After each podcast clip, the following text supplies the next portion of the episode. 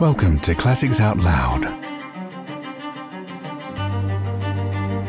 The Strange Case of Dr. Jekyll and Mr. Hyde. By Robert Louis Stevenson. Chapter 4 The Carew Murder Case.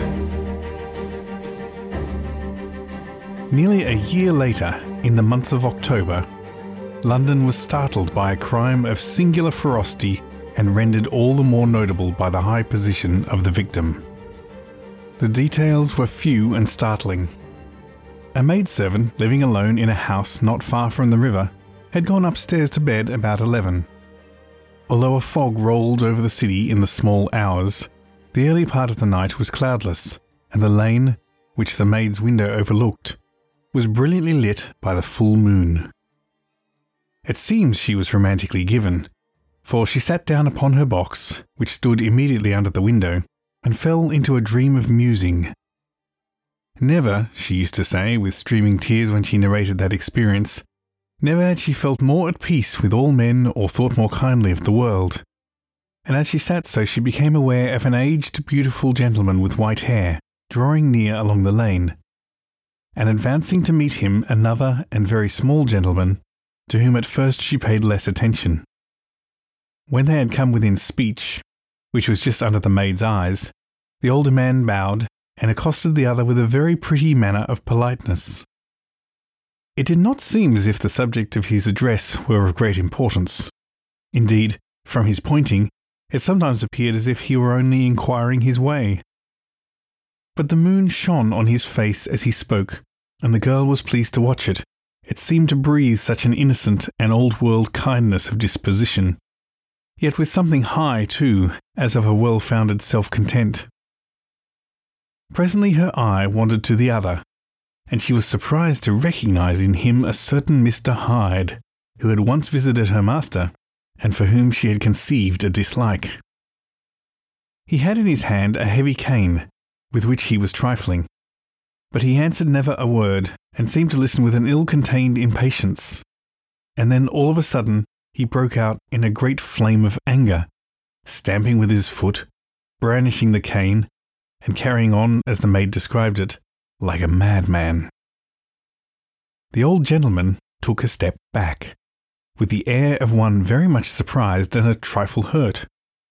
And at that Mr. Hyde broke out of all bounds and clubbed him to the earth and next moment, with ape like fury, he was trampling his victim underfoot and hailing down a storm of blows, under which the bones were audibly shattered and the body jumped upon the roadway. At the horror of these sights and sounds, the maid fainted.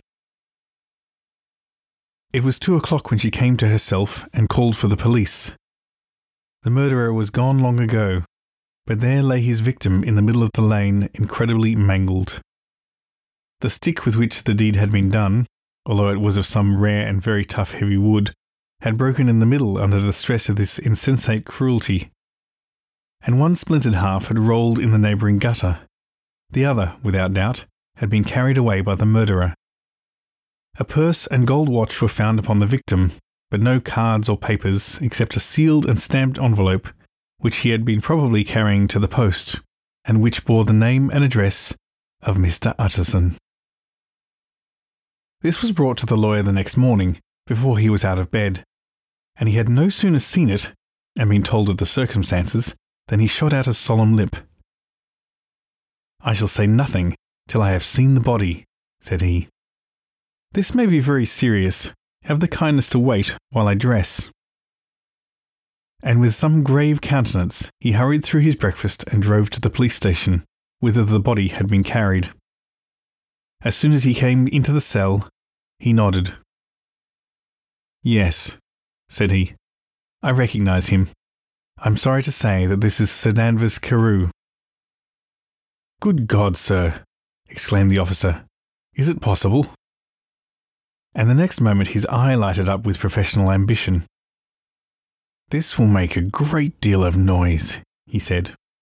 And perhaps you can show us the man and he briefly narrated what the maid had seen and showed the broken stick. Mr. Utterson had already quailed at the name of Hyde, but when the stick was laid before him, he could doubt no longer. Broken and battered as it was, he recognised it for one that he himself had presented many years before to Henry Jekyll. Is this Mr. Hyde a person of small stature? he inquired. Particularly small and particularly wicked looking is what the maid calls him, said the officer. Mr. Utterson reflected, and then, raising his head, If you will come with me in my cab, he said, I think I can take you to his house. It was by this time about nine in the morning, and the first fog of the season. A great chocolate covered pall lowered over heaven, but the wind was continually charging and routing these embattled vapours. So that as the cab crawled from street to street, Mr. Utterson beheld a marvelled number of degrees and hues of twilight, for here it would be dark like the back end of evening, and there would be the glow of a rich, lurid brown, like the light of some strange conflagration, and here, for a moment, the fog would be quite broken up, and a haggard shaft of daylight would glance in between the swirling wreaths. The dismal quarter of Soho, seen under these changing glimpses, with its muddy ways and slatternly passengers, and its lamps, which had never been extinguished or had been kindled afresh to combat this mournful reinvasion of darkness, seemed, in the lawyer's eyes, like a district of some city in a nightmare. The thoughts of his mind, besides, were of the gloomiest dye, and when he glanced at the companion of his drive, he was conscious of some touch of that terror of the law and the law's officers, which may at times assail the most honest. As the cab drew up before the address indicated, the fog lifted a little and showed him a dingy street, a gin palace, a low French eating house, a shop for the retail of penny numbers and twopenny salads, many ragged children huddled in the doorways, and many women of many different nationalities passed out, key in hand, to have a morning glass. And the next moment the fog settled down again upon that part, as brown as umber, and cut him off from his blackguardly surroundings. This was the home of Henry Jekyll's favourite, of a man who was heir to a quarter of a million sterling. An ivory faced and silver haired old woman opened the door. She had an evil face, smoothed by hypocrisy, but her manners were excellent. Yes, she said, this was Mr. Hyde's, but he was not at home. He had been in that night very late, but he had gone away again in less than an hour. There was nothing strange in that, his habits were very irregular, and he was often absent. For instance, it was nearly two months since she had seen him till yesterday. Very well, then, we wish to see his rooms, said the lawyer. And when the woman began to declare it was impossible, I had better tell you who this person is, he added. This is Inspector Newcomen of Scotland Yard. A flash of odious joy appeared upon the woman's face. Ah, said she, he is in trouble. What has he done? Mr. Utterson and the inspector exchanged glances. He don't seem a very popular character, observed the latter. And now, my good woman, just let me and this gentleman have a look about us. In the whole extent of the house, which but for the old woman remained otherwise empty, Mr. Hyde had only used a couple of rooms, but these were furnished with luxury and good taste. A closet was filled with wine, the plate was of silver, the napery elegant. A good picture hung upon the walls, a gift, as Utterson supposed, from Henry Jekyll, who was very much of a connoisseur, and the carpets were of many piles and agreeable in colour. At this moment, however, the rooms bore every mark of having been recently and hurriedly ransacked. Clothes lay about the floor, with their pockets inside out. Lock fast drawers stood open, and on the hearth there lay a pile of grey ashes, as though many papers had been burned.